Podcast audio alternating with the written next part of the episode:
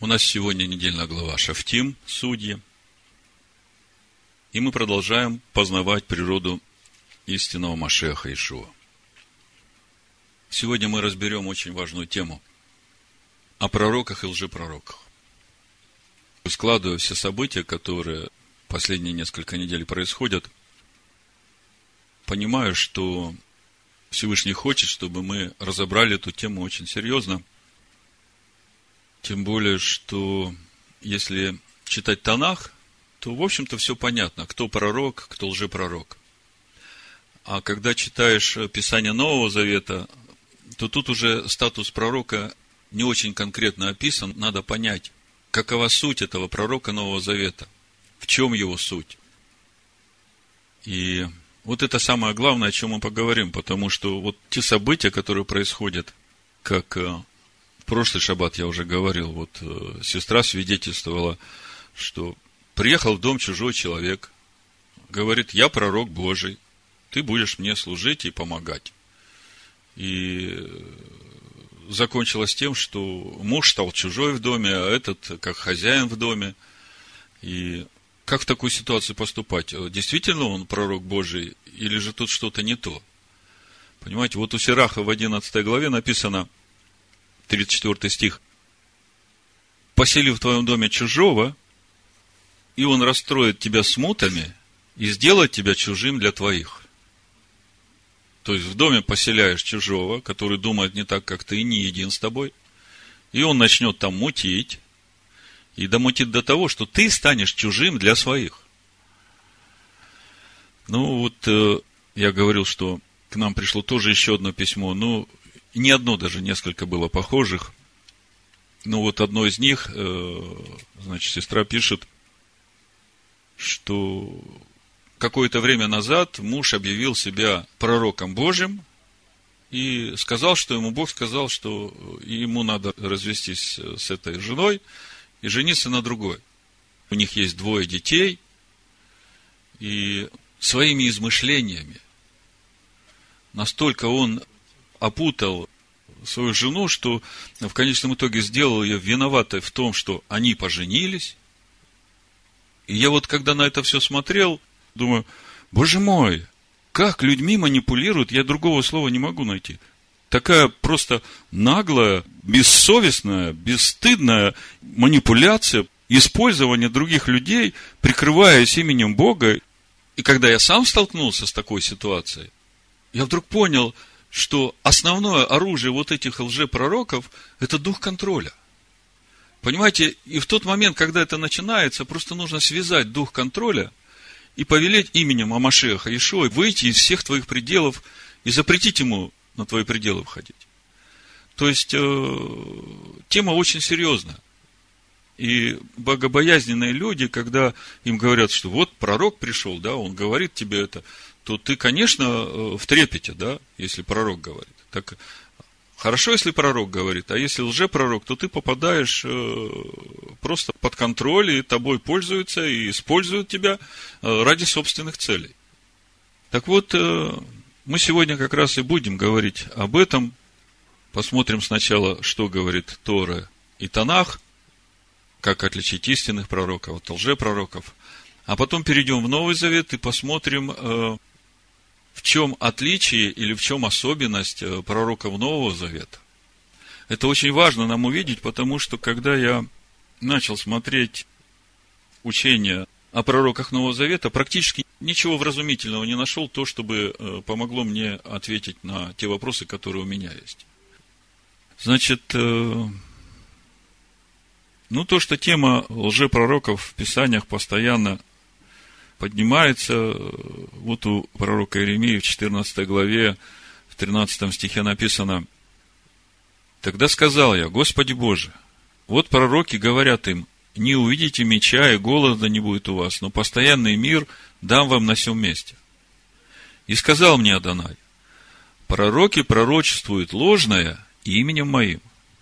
Я не посылал их, и не давал им повеления, и не говорил им. Они возвещают вам видения ложные, и гадания, и пустое, и мечты сердца своего. И вот у нас сегодня главный вопрос. э, Как же отличить истинного пророка от лжепророка? И в Торе, в общем-то, даны четкие критерии, как отличить. Вот прошлая недельная глава и сегодняшняя наша недельная глава как раз об этом говорят. Критерии очень простые, их два. Если пророк что-то скажет и не сбудется, он уже пророк. Это первый критерий. А второй критерий, если пророк что-то скажет и сбудется, и при этом позовет тебя служить другим богам, то это лжепророк, не верь ему. Ну, давайте начнем с первого критерия. Это у нас в 18 главе Дворим. Я буду читать с 15 стиха до 22. Это наша недельная глава. Пророка из среды тебя, из братьев твоих, как меня. Это Маша говорит. Воздвигнет тебе Господь Бог твой, его слушайте. Но мы знаем, что в первую очередь этот стих говорит о Машехе Иешуа. Тут вопросов нет. Но, вглядываясь в этот стих, можно увидеть вот эти критерии пророка, который истинный. Вот смотрите, пророка как меня, Маше говорит. И мы сегодня поговорим о том, что это значит. Что значит как меня? Чем отличался Маше от других? Это то, о чем мы еще будем говорить. Так как ты просил у Господа Бога твоего при Хариве в день собрания, говоря, да не услышу впредь голоса Бога моего, и огня сего великого да не увижу более, дабы мне не умереть.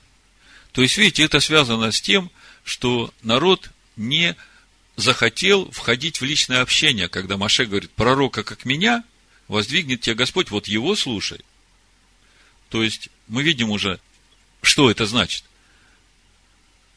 Эти не захотели входить, а Маше входил в общение с Богом, но для этого надо было входить в огонь. И сказал мне Господь, хорошо то, что они говорили. Я воздвигну им пророка из среды братьев их, такого, как ты, и вложу слова мои в уста его, и он будет говорить им все, что я повелю ему. А кто не послушает слов моих, которые пророк тот будет говорить моим именем, с того я взыщу. Но пророка, который дерзнет говорить моим именем то, чего я не повелел ему говорить, и который будет говорить именем богов иных, такого пророка предайте смерти. И если скажешь в сердце твоем, как мы узнаем слово, которое не Господь говорил? Если пророк скажет именем Господа, но слово то не сбудется и не исполнится, то не Господь говорил сие слово, но говорил сие пророк по дерзости своей. Не бойся его. Ну, начнем с того, что пророк, на иврите это Нави, пророк, прорицатель, тот, кто предсказывает будущее. О втором критерии мы читаем в 13 главе Дворим, это прошлая недельная глава. Там говорится как раз о том, что если пророк что-то скажет, и оно сбудется, но при этом будет звать служить другим богам, то тогда тоже не верь этому пророку и не бойся его. Второзаконие, 13 глава, с 1 стиха написано. Если восстанет среди тебя пророк или сновидец, и представит тебе знамение или чудо, и то знамение или чудо, о котором он говорил тебе, и скажет при том, пойдем вслед богов иных, которых ты не знаешь, и будем служить им, то не слушай слов пророка сего или сновидца сего, ибо через сие искушает вас Господь Бог ваш, чтобы узнать, любите ли вы Господа Бога вашего от всего сердца вашего и от всей души вашей. Господу Богу вашему последуйте и Его бойтесь. Заповеди Его соблюдайте и глаза Его слушайте, и Ему служите, и к Нему прилепляйтесь. А пророка того или сновидца того должно предать смерти за то, что он уговаривал вас отступить от Господа Бога вашего, выведшего вас из земли египетской и избавившего тебя из дома рабства – желая совратить тебя с пути, по которому заповедал тебе идти Господь Бог твой, и так истреби зло из среды себя. Ну, мы, конечно, никого смерти не предаем. Более того, мы против плоти и крови не воюем. Наша брань против неправильных учений. Но тут человек должен знать, что когда наступит суд Божий, какой будет приговор.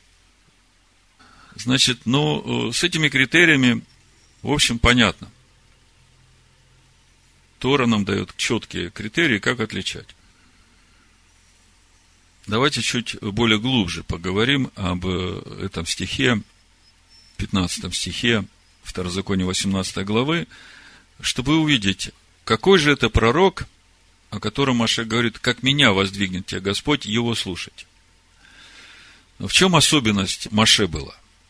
Вот смотрите, в книге чисел, 12 главе, мы можем увидеть разницу между Маше, как пророком, с большой буквы, и пророками, которые были в Танахе помимо Маше. Хорошие пророки, правильные пророки. Но сейчас мы вот, вот эту разницу увидим, и она нам поможет э, с этим пониманием перейти в Новый Завет. Чтобы понять природу пророков Нового Завета. Вот смотрите. Числа 12 глава, 8 стих, э, Всевышний говорит, «Устами к устам говорю я с ним, про Маше, а не в гаданиях. И образ Господа, образ Аданая он видит». Скажите, кого видит Маше? Машеха, сына Бога. Вот не случайно я понимаю, именно на эту недельную главу есть проповедь. Уже много лет стоит. Когда мы разбирали главу Шафтим, была проповедь «Видишь ли ты сына?» И сестра сегодня говорила об этой проповеди. То есть, видишь ли ты сына, да? Маше видит. Он видит образ, весь образ. То есть он видит замысел Всевышнего от начала до конца, не только детали. И вот этим Маше отличается от всех других пророков, которые есть в Танахе. Вот смотрите эту разницу. Можно увидеть в седьмой главе книги Исход. То есть можно через этот стих, седьмая глава Исход, первый стих, можно почувствовать вот эту разницу между Маше, который видит образ Аданая, и просто пророком, который говорит то, что слышит от Бога, то, что Бог ему внушает в сердце говорить. Понимаете, то есть конкретное пророчество. Вот смотрите. Исход 7 глава, 1 стих. Но Господь, Адонай, сказал Моисею, смотри, я поставил тебя Богом фараону. То есть Маше Богом поставлен фараону. А Аарон, брат твой, будет твоим пророком. Видите, да? Здесь тоже стоит Нави. То есть Аарон будет Нави, а Маше как Элогим. Ты будешь говорить все, что повелеваю тебе, а Аарон, брат твой, будет говорить фараону то, э, чтобы он отпустил сынов Израилевых из земли своей. То есть, через это мы видим вот эту схему взаимоотношений Всевышнего со своими пророками. Бог говорит пророку слово, э, пророк принимает это слово и несет это слово к народу. Маше, он видит весь образ. И когда он говорит, практически Бог через него говорит просто напрямую. От начала до конца. Вот в этом разница между Маше и пророками, которые есть э, в Танахе. И эта разница нам очень важна для того, чтобы понять природу пророков Нового Завета. Вот это очень важно. Почему Маше видит образ Бога, мы уже как-то говорили. Потому что с самого начала, когда Маше обратился ко Всевышнему, когда народ сделал этот грех золотого тельца, Маше обратился ко Всевышнему в исходе 33 главе, 13 стихе, с просьбой, с молитвой о том, чтобы Всевышний открыл Маше свой путь с большой буквы, дабы Маше познал Всевышнего. Я прочитаю 13 стих, 33 глава Исход. Итак, если обрел благоволение в очах твоих, то молю, открой мне путь твой, дабы я познал тебя, чтобы приобрести благоволение в очах твоих. И помысли, что сии люди твой народ. Адонай сказал, сам я пойду, в Торе написано, лицо мое пойдет и введет тебя в покой. Вот э, Этим отличается Маше от всех сынов Израиля, которые были с ним там в пустыне. И был такой эпизод, э, когда Маше говорил Богу, что он не может управлять всем народом. Бог сказал, возьми 70 старейшин, И там э, не получалось на 12 колен 70 старейшин, потому что если от 12 колен по 6 старейшин взять, ну, чтобы никого не обижать, получается 72. Но Бог сказал 70 взять, поэтому этих двоих, Элдада и э, Мадада, оставили в стане. И когда Дух Божий сошел на этих старейшин, то он сошел и на Элдада и Мадада. И они начали пророчествовать в стане, и Маше тогда сказал, как бы я хотел, чтобы все сыны Израиля были этими пророками, на которых Дух Божий сошел, и которые уже Духом говорят. Это числа 11 глава, 27 стих и дальше. И прибежал отрок, и донес Маше, и сказал, Илдат и Мадат пророчествуют стане. В ответ на это Егоша бен Нун, служитель Маше, один из избранных его, сказал, господин мой Маше, запрети им. Но Маше сказал ему, не ревнуешь ли ты за меня? О, если бы все в народе Господнем были пророками, когда бы Господь послал Духа Своего на них. То есть, это была мечта изначально Маше. И эта мечта исполняется через приход Машеха Иешуа. Это мы сейчас увидим в Матвея 11 главе. То есть, мы сейчас уже переходим в Новый Завет, чтобы понять природу пророков Нового Завета. То есть, до этого момента что мы должны понять? Что э, Маше особенный пророк. Потому что он весь образ Бога видит. Все пророки, о которых мы читаем в Танахе, и последний из пророков э, Малахия, да, они, как посланники Всевышнего, они несли какое-то конкретное слово. Вот знаете, когда весь образ Бога видишь, то ты видишь все слово. Все слово Бога в себе несешь. А когда Бог посылает своих пророков, они несут какое-то конкретное слово из этого всего слова. Понимаете? То есть, э, Бог обращается к своему посланнику, пророку, да, и внушает ему это слово, пророк это слово слышит, и он несет это слово народу Божьему. Но это конкретное слово, которое является составляющей всего слова, которое есть Сын Бога. А Маше видит все Слово Бога. Лицом к лицу разговаривает. Так вот, смотрите. Переходим в Новый Завет – и мы знаем, что в Новом Завете первый пророк, с которым мы встречаемся, это Иоанн Креститель. Мы знаем, как он рождается.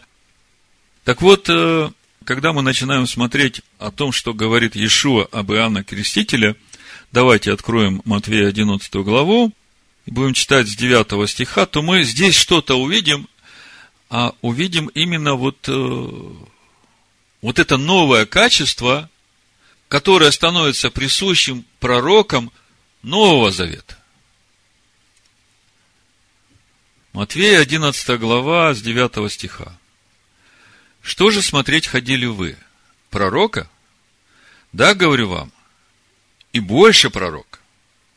То есть Ишо говорит, что Иоанн Креститель не просто пророк, он больше пророк. Ибо он тот, то есть он объясняет, почему он больше пророка о котором написано, «Се я посылаю ангела моего пред лицом твоим, который приготовит путь твой пред тобою». Вы знаете, что ангелы, посланники Всевышнего, они всегда идут с конкретным поручением. Никакой ангел, никакой посланник Всевышнего не несет несколько поручений. Да? У него есть конкретное служение. Сейчас вы поймете, почему я на это обращаю ваше внимание. Одиннадцатый стих. «Истинно говорю вам, из рожденных женами не восставал больше Иоанна Крестителя, но меньше в Царстве Небесном больше его. От дней же Иоанна Крестителя до ныне Царство Небесное силой уберется, и употребляющие усилия восхищают его, ибо все пророки и закон прорекли до Иоанна. Значит, э, два момента, на которые надо здесь обратить внимание. Значит, э, первый момент. Ишуа говорит, что из рожденных женами не восставал больше Иоанна Крестителя. Но при этом он говорит, что тот, кто в Царстве Божьем, больше его. Как это понять? Когда ты уже в Царстве Божьем, то ты видишь Сына. А пророки говорят только то, что им Бог внушил в сердце говорить. Так вот, э, когда мы читаем само свидетельство Иоанна о том, кто он, это в Иоанна первой главе, вот тут вот начинает открываться вот это новое качество пророков Нового Завета. Мы сейчас подходим к самому важному. Иоанна первая глава с 19 стиха. И вот свидетельство Иоанна. Когда иудеи прислали из Иерусалима священников и левитов спросить его, кто ты? Он объявил и не отрекся, и объявил, что я не Машех. И спросили его, что же, ты Илья? Нет. Пророк? Смотрите, Иешуа сказал, что он пророк, и он даже больше пророка. Ты что, пророк? Он отвечает, нет. Так кто же он, если он и не Машех, и не пророк? Сказали ему, кто же ты, чтобы нам дать ответ пославшим нас? Что ты скажешь о себе самом? Он сказал, я глаз вопиющего в пустыне, исправьте путь Господу, как сказал пророк Исаия. Что это значит? Иоанн Креститель говорит, что он не пророк, он не Машех, и при этом он свидетельствует о том, что то, что сказано у пророка Исаи, уже начало исполняться. Очень важный момент. То есть, мы только что в Матвея 11 главе читали в 13 стихе, Ишуа говорит, все пророки и закон прорекли до Иоанна. Вот я смотрел комментарий на этот 13 стих, вы знаете, не в Женевской Библии, которая на каждый стих дает комментарий, не в комментарии Дэвида Штерна, вообще нет никаких комментариев. Как это понять? Все пророки и закон прорекли до Иоанна. То есть, если понимать так, как написано, то я могу сказать, что до Иоанна Крестителя уже все будущее, все, что нужно было сказать, было сказано. То есть, начиная с Иоанна Крестителя, уже ни один пророк ничего нового сказать не может. Тогда вопрос, о чем же они будут говорить? То есть, вот этот вот важный момент, который вы должны себе отметить что со времени Иоанна Крестителя ни один пророк уже ничего нового не может сказать, потому что все было сказано через Тору и пророков.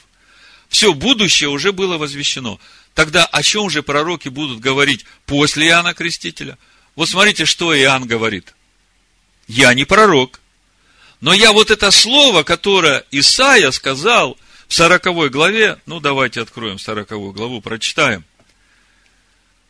И потом я объясню, что это значит. В чем суть этого пророка. Потому что Ишуа говорит, что он пророк и больше пророка.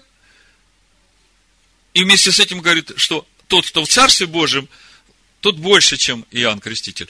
Как-то вот это все бы расставить по полочкам, чтобы понять, что зачем идет и что это значит. Так вот, э, если мы откроем Исаию 40 главу, это Бог сказал через пророка Исаию примерно 700 лет до прихода Машеха Ишуа.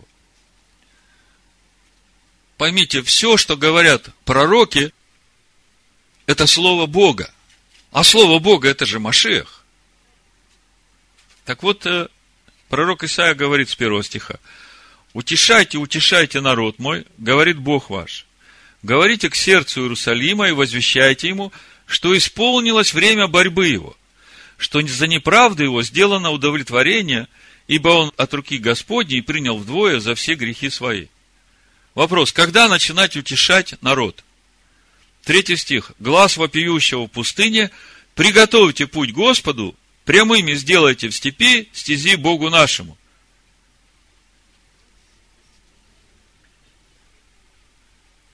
Мы только что читаем, Иоанн Креститель говорит, я вот это слово.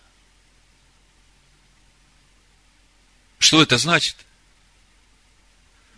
Иоанн что-то пророчество новое, или он уже становится свидетелем исполнения этого слова.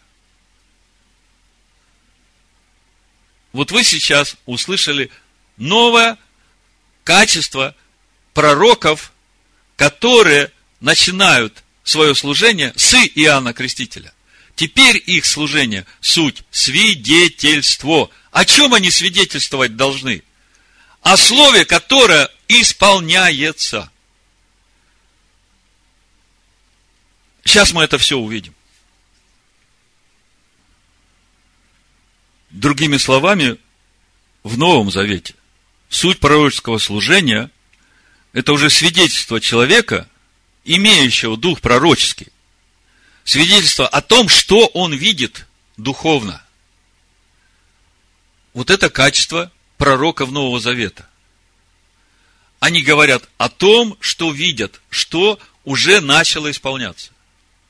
Когда я говорю вам, я не пророк, но Бог меня послал со словом, выйди, народ мой, от нее, то я свидетельствую вам этим словом, что это уже начало исполняться.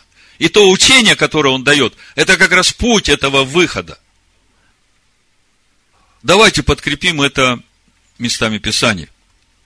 Смотрите, послание евреям, первая глава, первый стих, вы все его прекрасно знаете. Бог многократно и многообразно, говоривший издревле отцам в пророках. Слышите? Издревле отцам говорил в пророках. А в последние дни сии говорил нам в Сыне, которого и поставил наследником всего, через которого и веки сотворил. Вот вдумайтесь, что написано. Мы знаем, что Сын Божий пришел в этот мир. И Он говорил в течение трех с половиной лет – учил народ. Но потом он ушел. А здесь написано, что в последние дни, то есть во все дни, он говорил. А смотрите, что он говорит своим ученикам, когда уходит. Он говорит, вы будете моими свидетелями. Свидетелями чего? Свидетелями исполнения того слова, которым он является. Мы знаем, что все апостолы имеют пророческий дар. Смотрите, пророк Иоанн, книга Откровения. Смотрите, Павел, послание фессалоникийцам, он вообще рассказал все будущее, что ожидает церковь из язычников. То есть, мы начинаем видеть, что значит свидетельство Иешуа, дух пророческий. Значит, э, смотрите, Деяние, первая глава, четвертый стих и дальше мы читаем. То есть мысль. В последние дни сии Бог говорил в Сыне. Бог говорил в Сыне, когда Сын служил здесь. И потом Бог говорит в Сыне через тех, в которых живет Сын. Вот так это понимать в последние дни сии Бог говорит в Сыне. Видите? Вот Ишуа говорит, смотрите, Деяние первая глава. И те, через которых Бог говорит Сыне, они названы свидетелями Ишуа Машиаха. Мы сегодня, в общем-то, вроде говорим о простых вещах, но на самом деле они очень важны. Они открывают такие вещи, о которых еще не было говорено. И это понимание, ну, напрочь выбьет основание у этих лжепророков, которые будут пытаться контролировать тех, кто вокруг них. Поймите, где Дух Божий, там свобода. Когда Бог говорит, там свобода. А когда лжепророк приходит, он начинает свои идеи навязывать, пытаясь контролировать того, кому он навязывает это. Дух контроля, я говорил вначале. И человек чувствует тесноту от этого, неуютно. Ему, он понимает, что его связали, он беспомощным становится. Так вот, Иешуа говорит в Деяниях, четвертый стих и дальше читаю. И собрав их, он повелел им, не отлучайтесь от Иерусалима, но ждите обещанного от Отца, о чем вы слышали от меня – Ибо Иоанн крестил водой, а через несколько дней после сего будете крещены Духом Святым. Дословно погружены в Дух. Это то, о чем говорил Маше, Егоша бен Нуну. О, если бы все были погружены в Дух, чтобы все были пророками. А суть погружения в Дух святости – в Иоанна 14 главе мы уже не один раз говорили, но я еще раз коротко остановлюсь на этом, чтобы понимать, что же происходит, в том числе и в 14 главе Евангелия от Иоанна. Смотрите, суть погружения в дух святости, вот суть того, о чем Ишуа говорит, не отлучайтесь от Иерусалима, ибо через несколько дней вы будете погружены в дух святости. Вопрос, как это произойдет? Вот ответ в 14 главе Евангелия от Иоанна. И здесь сразу можно будет увидеть, что речь не идет о третьей личности божества. Давайте посмотрим, о чем речь идет, и, и увидим, что это значит погрузиться в дух святости. Иоанна 14 глава с 15 стиха. Если любите меня, соблюдите мои заповеди, и я умолю Отца и даст вам другого утешителя другого, подобного мне, такого же, вот как лист один, лист другой, не противоположного, а подобного. Да пребудет с вами вовек. О чем он говорит? 17 стих. Дух истины, которого мир не может принять, потому что не видит его, не знает его. А вы знаете его, ибо он с вами пребывает. То есть, вот сейчас, когда Ишуа говорит им, он с ними там, рядом. Он в Иешуа. А еще говорит, и в вас будет. Не оставлю вас сиротами, приду к вам. То есть, перед этим говорит, мне надо уйти, и говорит, что придет другой утешитель, он сейчас с вами, а потом вас будет, и тут же говорит, не оставлю вас сиротами, приду к вам. 19 стих. Еще немного, и мир уже не увидит меня, а вы увидите.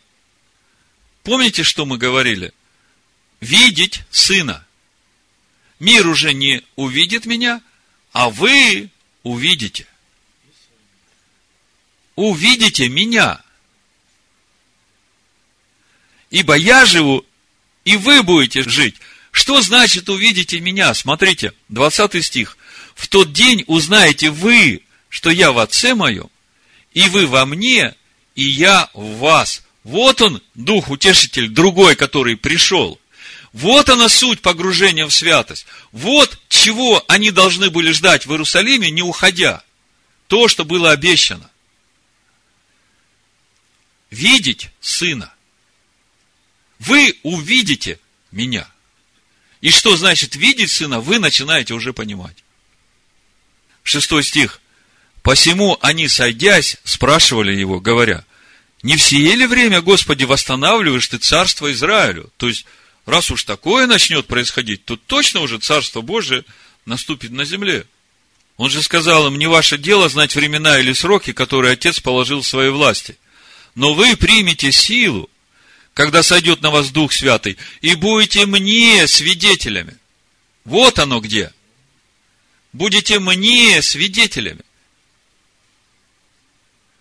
Мы сегодня говорим о том, чем отличаются пророки Нового Завета – от пророков Танаха.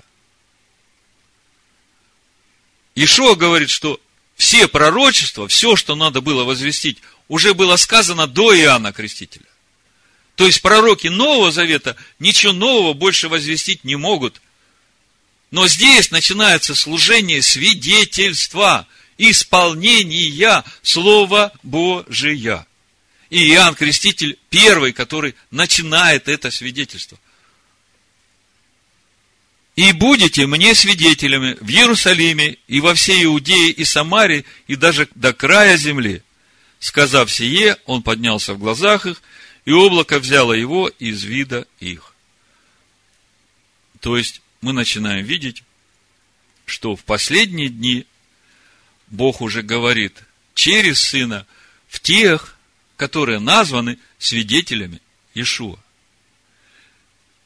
И уже эти свидетели свидетельствует об исполнении того, что было сказано Богом в пророках в древние дни. То, что сказано отцам в пророках, в древние дни. Несколько мест Писания, которые подтверждают вот это качество пророков Нового Завета. Откровение 19 глава, 10 стих. Иоанн говорит, «И пал я к ногам его». Это ангел, который показал ему, чтобы поклониться ему. Но он сказал мне, смотри, не делай сего, я сослужитель тебе и братьям твоим, имеющим свидетельство Иешуа. Богу поклонись, ибо свидетельство Иешуа есть дух пророчества. Смотрите, сколько людей, читая это местописание, хотели понять, что же за всем этим стоит. Все очень просто. В Писаниях уже все сказано. И тот дух, который это сказал в пророках до Иоанна Крестителя, если он в тебе, то в тебе живое слово. И ты являешься свидетелем исполнения этого слова. И поэтому, когда ты говоришь, то ты по-любому уже не можешь сказать ничего такого, что выходит за пределы того, что было сказано пророками в Торе и пророках. То есть, что было сказано в Танахе. Вы понимаете это? Ну, за это свидетельство Иешуа, если смотреть книгу Откровений, то как раз вот все гонения именно на них. Смотрите, Откровение 6 глава, 9 стих. И когда он снял пятую печать, я увидел под жертвенником души убиенных за Слово Божие и за свидетельство, которое они имели. Видите как? Слово Божие было сказано, а они были свидетелями исполнения этого слова, и их за это убивали. Откровение 12 глава 17 стих. И рассверепел дракон на жену и пошел, чтобы вступить в брань с прочими от семени ее, сохраняющими заповеди Божии и имеющими свидетельство Ишуа Амашеха. Вот с кем идет война у дракона по сей день с теми, кто сохраняет заповеди Бога и имеет свидетельство Иешуа.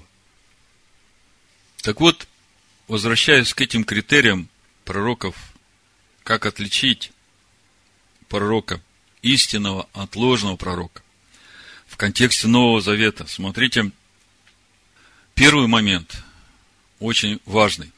В первом послании Коринфян, 14 главе, в 32 стихе написано, что духи пророческие послушны пророкам.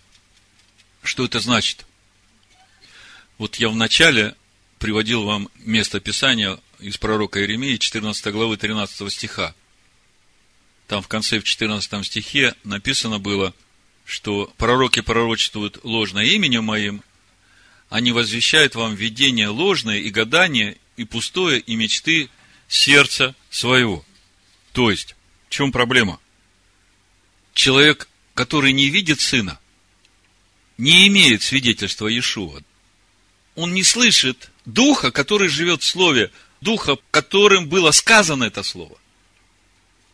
И поэтому то, что он говорит, духи пророческие, ведь послушны пророкам, он говорит свои желания, как у Еремея мы читали, пустые мечты сердца своего, и это преподносит как э, то, что Бог говорит.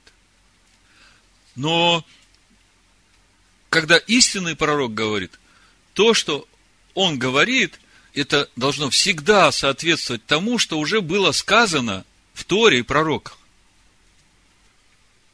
В Римлянах 12 главе, в 6 стихе написано, Итак, по данной нам благодати – имеем различные дарования, то имеешь ли пророчество, пророчествуй по мере веры. Вот этот стих, пророчествуй по мере веры, он как-то коснулся меня, и мне стало интересно, что же это значит. Я начал смотреть другие варианты переводов. Сначала прочитаю пословный греческий перевод.